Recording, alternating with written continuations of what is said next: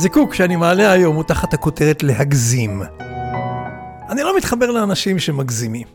כאלה שמייפייפים כל דבר. שכל חוויה שלהם היא הכי מיוחדת. שילדיהם הכי מוצלחים. שהנכדים שלהם הכי מתוקים. מאין נובע הצורך הזה להאדיר ולפאר? כך תמיד תהיתי. הם לא מבינים שזה לא אמין? עם השנים למדתי שמה שבאמת מחבר אנשים זה השיתוף על הקשיים, על המבוכות, על המצוקות. קראתי פעם משפט שנחרט בי מהספר אשתו של הנוסע בזמן. אם אתה רוצה ליהנות עם מישהו, אז תשמח איתו. אם אתה רוצה להכיר אותו, תברר למה הוא עצוב. אז האם ניתן להשתנות? את ריבי אני ממש אוהב, דווקא בגלל שהיא אינה כזאת. היא מדברת בקלות, בעיניי באומץ, על אכזבות, על קשיים, וכמעט אינה מייפייפת עובדות. כשאני איתה, אני לא צריך להשקיע מאמץ בלחשוב מה נכון בדבריה והיכן לנפות. לפני כמה שבועות נפגשנו לקפה. להזכירכם, אתם הזיקוקין דינור, פודקאסט שמעלה סיפורי חיים קטנים מהחיים של כולנו, שיש בהם חומר למחשבה. אם מצא חן בעיניכם, אם נגע בכם, העבירו הלאה, שיגע גם באחרים. אז לפני כמה שבועות נפגשנו לקפה ריבי ואני. נחה עליי הרוח, והחלטתי להחמיא לה.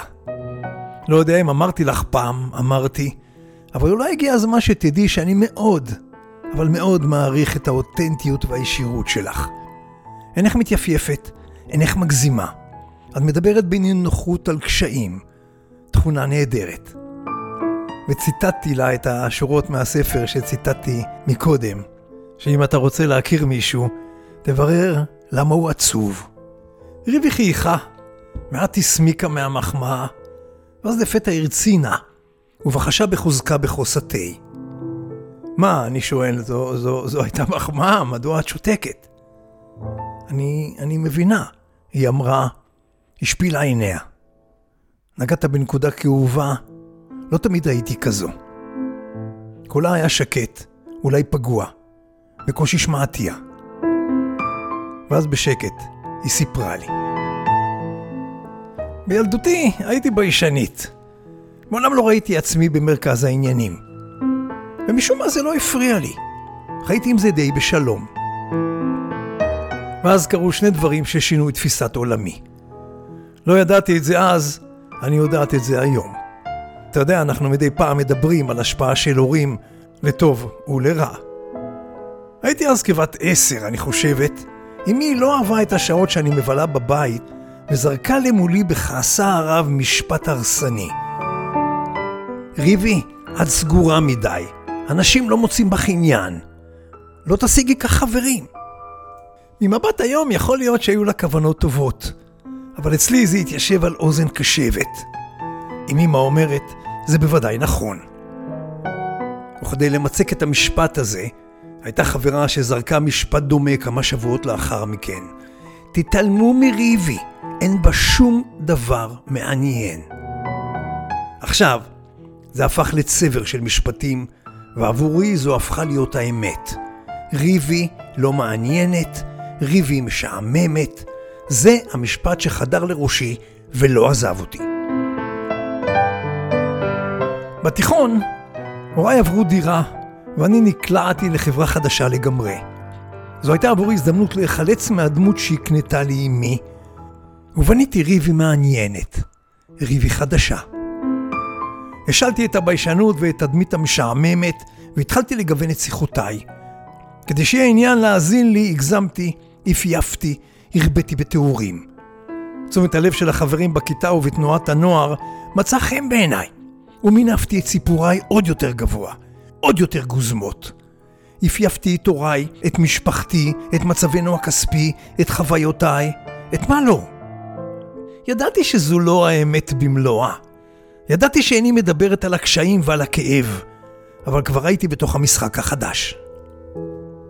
לקח זמן, הסביבה אינה טיפשה, והחלו לקלף את הגוזמה מסיפוריי.